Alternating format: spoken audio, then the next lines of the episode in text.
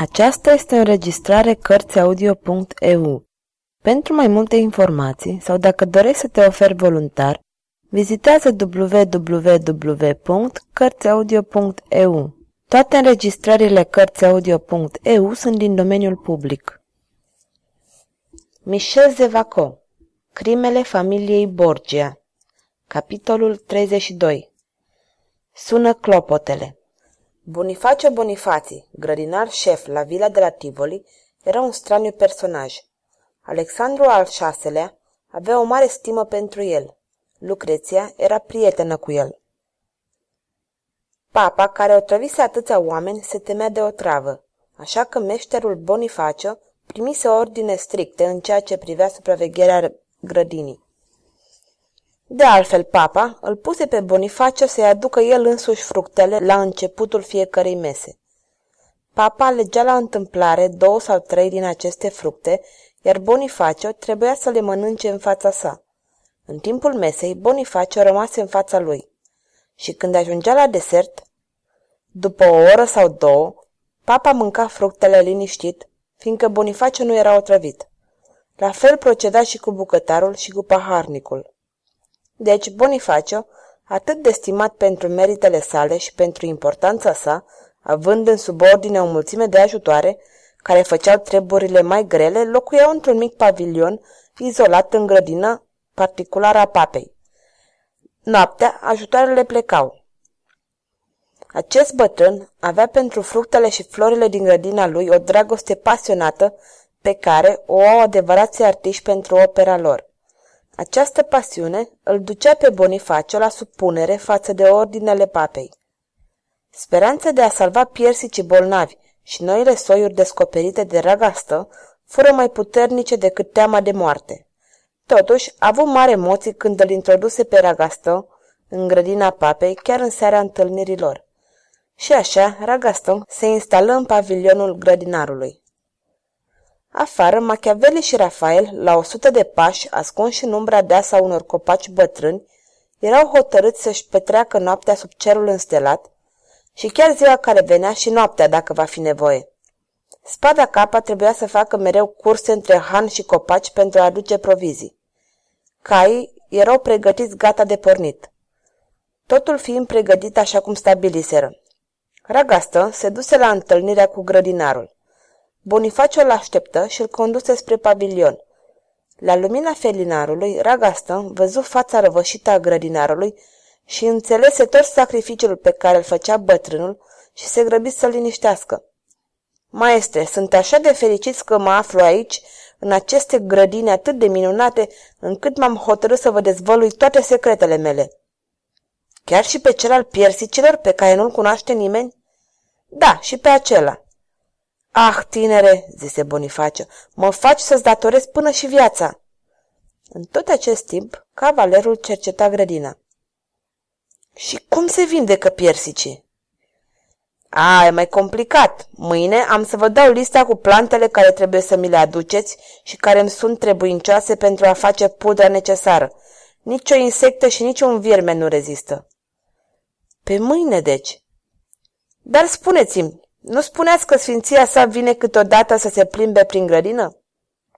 Da, noaptea, în fiecare seară, Sfântul Părinte se plimbă singur printre răsadurile mele, dar astă seară nu e nicio primejdie, a trecut ora lui. E, și eu speram să-l zăresc pe Augustul Pontif. Mâine, tinere, de la fereastra asta, din spatele jaluzelelor, vei putea să-l vezi, atât cât se poate zări pe întuneric. Dacă Sfântul Părinte nu mai vine astă seară, n-am putea să vedem copacii bolnavi? Ai dreptate, vino! Stinseră felinarele și porniră amândoi prin grădină. Ajunseră amândoi la piersici și Ragastă, după ce îi cercetă cu atenție de cunoscător, spuse că e sigur că îi va vindeca. Se întoarseră la fel de bucuroși. Ragastă, că putuse să cunoască câmpul său de bătălie, Bonifacio că obținuse așa de ușor leacurile pentru pomii săi. Noaptea era plăcută. Ragastă se odihni până în zori. A doua zi rămase în pavilionul grădinarului, ocupându-se de plantele pe care Bonifacio îi le adusese pentru a face praful miraculos. Ragastă îi dăduse o notă pe care măzgălise toate plantele pe care le cunoștea, iar bătrânul se grăbise să le culeagă. Ragastă avuse timp să cerceteze pavilionul și să pună deoparte niște frânghii pe care le făcuse din cearceafuri. Una pentru meșterul Bonifacio, una pentru ilustrul părinte, zise el. Un singur lucru îi scăpase, nu reușise să afle unde se află cheia de la poarta grădinii. Ziua se scurse încet. Ragastă fu obligat să vorbească despre flori și fructe și să răspundă la 1000 de întrebări pe care îi le punea grădinarul despre grădinăritul din Germania. În sfârșit veni seara. Grădinarul trase jaluzelele pavilionului și a prins o lumânare. Poate sfinția sa își va face plimbarea de seară, zise el. La ce oră coboară de obicei Sfântul Părinte? Pe la 9, se plimbă vreo jumătate de oră. La ora 10 toată lumea doarme la vilă. Ragastă nu răspunse. Era nervos și nu putea sta locului. Orologiul sună de 9 ori. Se așeză la fereastră, în dosul jaluzelelor. Minutele treceau. E 10, zise deodată Bonifacio. Sfântul Părinte nu vine astă seară.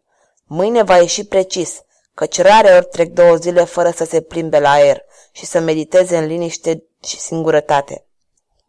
Bătrânul îi povestea acum necazurile pe care le avusese cu un pom pe care îl arătă. Hei, zise el, e timpul să mergem să ne odihnim, tinere. S-a fi fost 11:30. Deodată, sunetul lugubru al unui clopot răsună trist. Bonifacio îi scoase pălăria cu gravitate. Ce-i asta? Întrebă Ragastă. Este clopotul capelei care sună pentru a anunța moartea cuiva în vilă.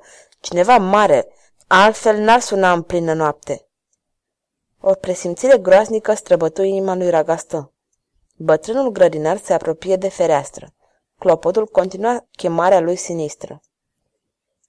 E pentru o femeie, zise bătrânul. O femeie? Strigă Ragastă cu groază. Da, dacă era bărbat, clopotul suna, ascultă! A, exclamă el. Ce? Papa! Ragastă țâșni la fereastră.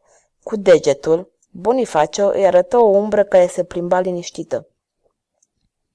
Ce se întâmplă oare?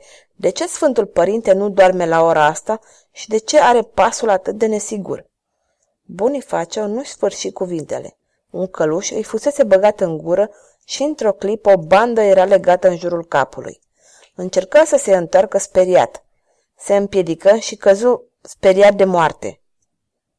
Atunci îl văzu pe Ragastă, care îi lega picioarele. Bonifacio se trezi legat fără să poată țipa. Dacă încerci să te miști, ești mort. Unde e cheia de la grădină? Repede, arată-mi cu ochii. Bonifacio închise ochii în semn că nu va răspunde. Ragastă scoase cuțitul și cu vârful atinse gâtul bărbatului. Grăbește-te, zise el cu răceală. Învins de spaimă, bătrânul coboră ochii spre piept. Ragastă începu să-l pipăie. Găsi cheia și o puse la centură. Apoi luă celălalt pachet cu fâșii și călușul și se strecură în grădină. Noaptea era neagră. Ragastă merse pe bâșbâite din copac în copac până la alea pe care se plimba Papa. Teii care străjuiau alea aruncau o umbră întunecată. Totuși, Ragastă îl recunoscu pe Borgia. Mergea cu pași rătăciți, cu mâinile la spate, cu capul plecat, bolborosind cuvinte nedeslușite. Ragastă se năpusti asupra lui și îl doborâ. Speriat, Borgia nu putu să scoată niciun sunet. Ragastă îi puse călușul, îl legă fedeleș ca pe Bonifacio. Apoi îl ridică, îl puse pe umăr și, a plecat de greutate, se întoarse la pavilionul grădinarului și îl așeză pe Borgia pe pat. Ochii papei fulgerau amenințător, dar Ragastă nu-i văzu. După ce îl puse în pat, fugi să deschidă portița. Rafael și Machiavelli erau acolo. Spada Capa păzea cai. Repede, l-am prins! Și în timp ce intrau în grădină, clopotul suna mereu lugubru în noaptea liniștită. Sfârșitul capitolului 32.